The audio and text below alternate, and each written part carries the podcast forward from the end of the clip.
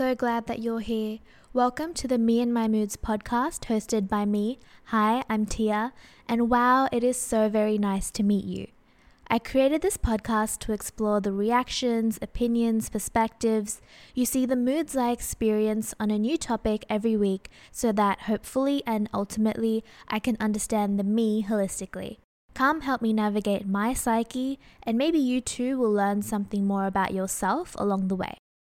Growing up, I've always heard the term destined for greatness, and sometimes this was something that was said about me.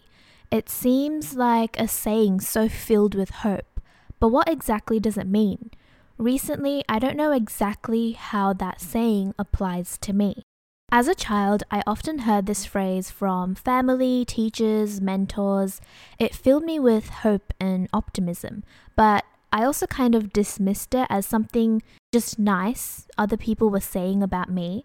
Growing up, I also sort of thought it was just something people said to motivate you, that there was something so inspiring and motivating about hearing positive things that that's what I began to think it meant in my teenage years. Just a phrase people shared or spoke about to inspire others. There's also the idea that being young and new and fresh is in itself something that is an achievement almost, like how this is supposed to be the best time of your life your teenage, young adulthood years, especially people into their own adulthood at least, would project this idea that, oh, now is a time when you have it best. This is your time to shine, or oh, it's all downhill after you turn whatever age.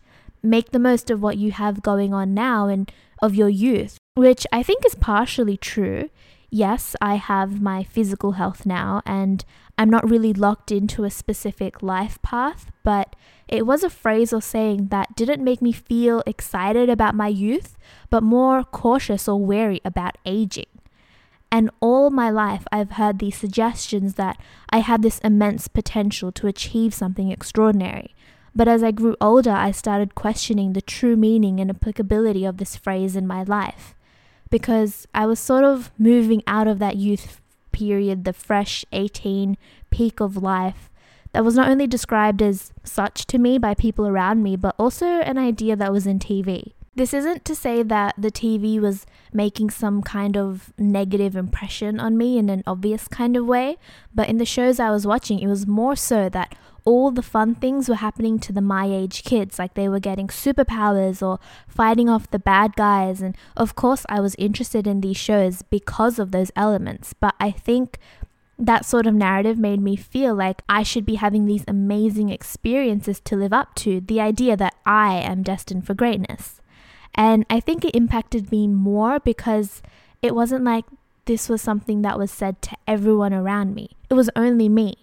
And now, as an adult, I don't know if it was said to me because I really gave off that vibe of brilliance, or maybe if it was the complete opposite, like I didn't have the strongest persona, so it was said as something a little more inspirational to motivate me to grow out of whatever I was going through and had going on. Because, as you may know, if you've been listening to my podcast, I'm sort of at a crossroads, not even a crossroad, just an open field where I don't know what my personality is.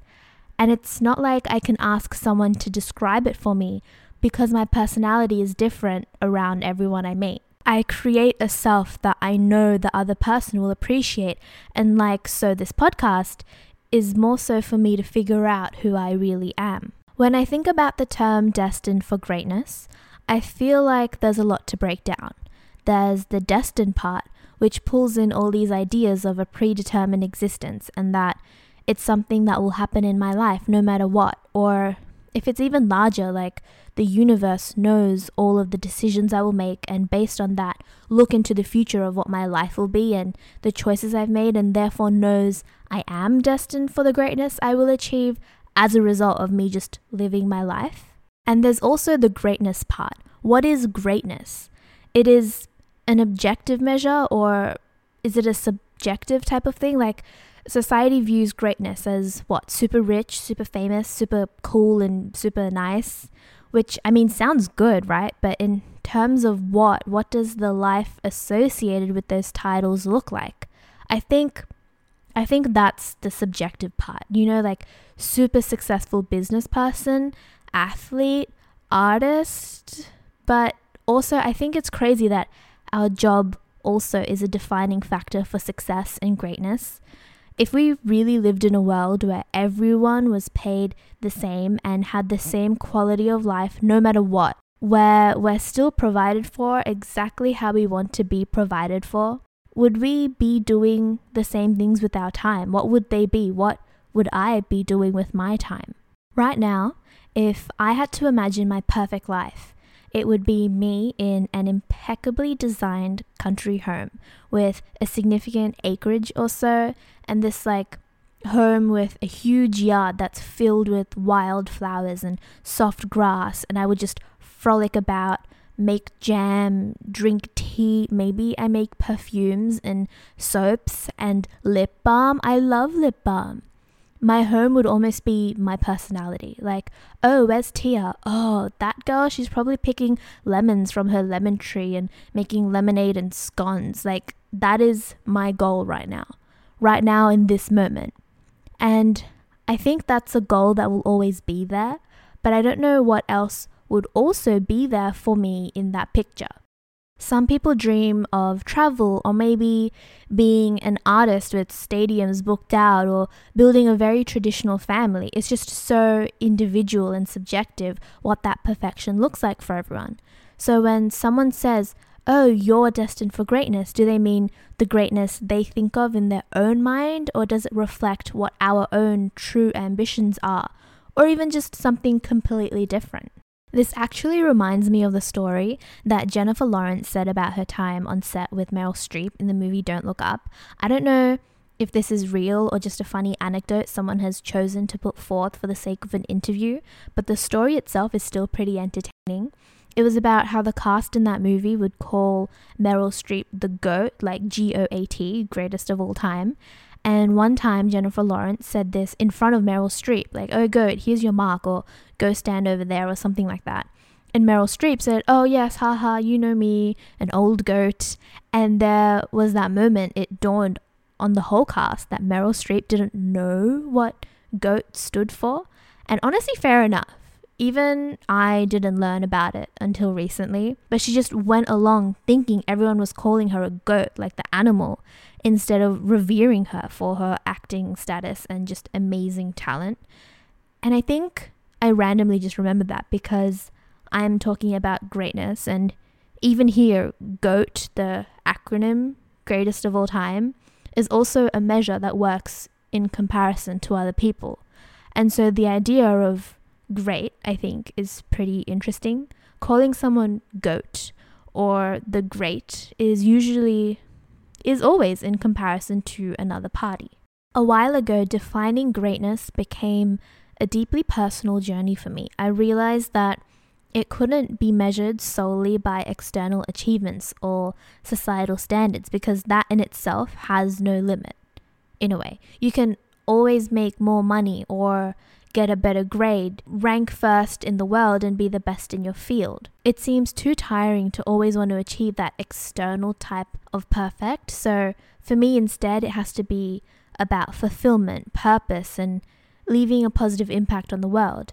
And when I say positive impact on the world, it doesn't have to be big. It doesn't have to be on a gigantic scale, like ending world hunger. But I mean, of course, congratulations to whoever achieves anything like that but it's more so in my eyes the smaller things like like if you live in this country cottage house and take care of the land around you by planting trees and flowers and sometimes and don't litter and recycle all of your plastic and you'd give lost travelers directions or help some stranger load a heavy item into their car that in itself makes the world a more beautiful place and that's and that's what I want for me. That's what's great to me.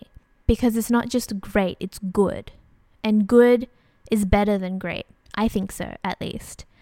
If someone at work or just in my general life gave me the compliment of, wow, that's so great, I'd think, yeah, sure, they're commending me and I appreciate your feedback. But if someone says, wow, yeah, that's, that's good, it seems like an even bigger compliment.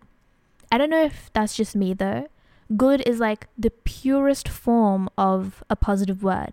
So the closer a compliment is to that, the more true it seems and the more weighty it becomes. But also, in school, I never really tried to achieve a certain letter grade. I aimed for a ranking instead. That was the goal I set for myself based on external expectations, especially because the Australian school system is so ranking based. If you had the highest rank group in your grade, the whole exam would be scaled so that your mark would equal 100% to be in the top 5%. I thought that it was achievable and also really easy. But in retrospect, I realized that it meant I didn't push myself in any way. And I honestly didn't, but because I received awards for my ranking or placing, I didn't feel the motivation to do better and try harder. And although the goal of being great is to be better than anyone else or better in a certain respect than another group of people in that same industry, it's also sort of limiting.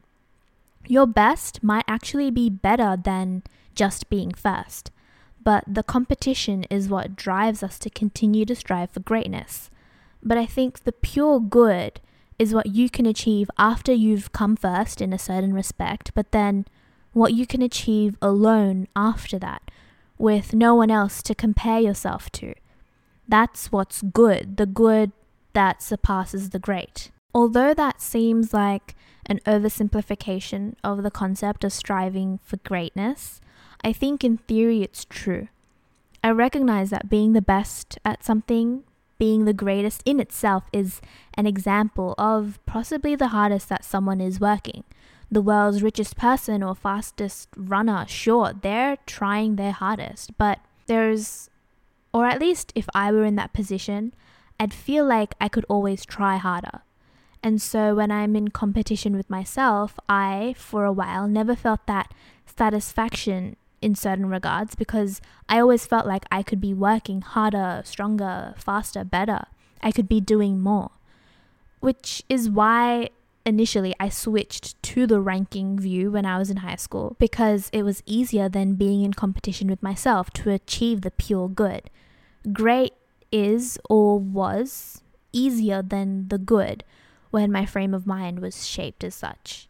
The pressure was undeniable. I felt like I had to not only live up to the expectations set by others, which led to moments of self doubt and maybe even anxiety, but even worse, my own crazy expectations for myself. So it became crucial for me to distinguish between external expectations and my own path. I have, however, always been and will probably always be my biggest critic. Not in a necessarily negative intentions way, though, more in a little miss delusional way. Of course, when you're younger, you imagine what your life at 15, 25, 30 will look like you make out your own Barbie dream house and life and imagine how the whole situation will sort of pan out. Those kinds of expectations. But in the weirdest way, I feel like it's also fine, like manifesting the best.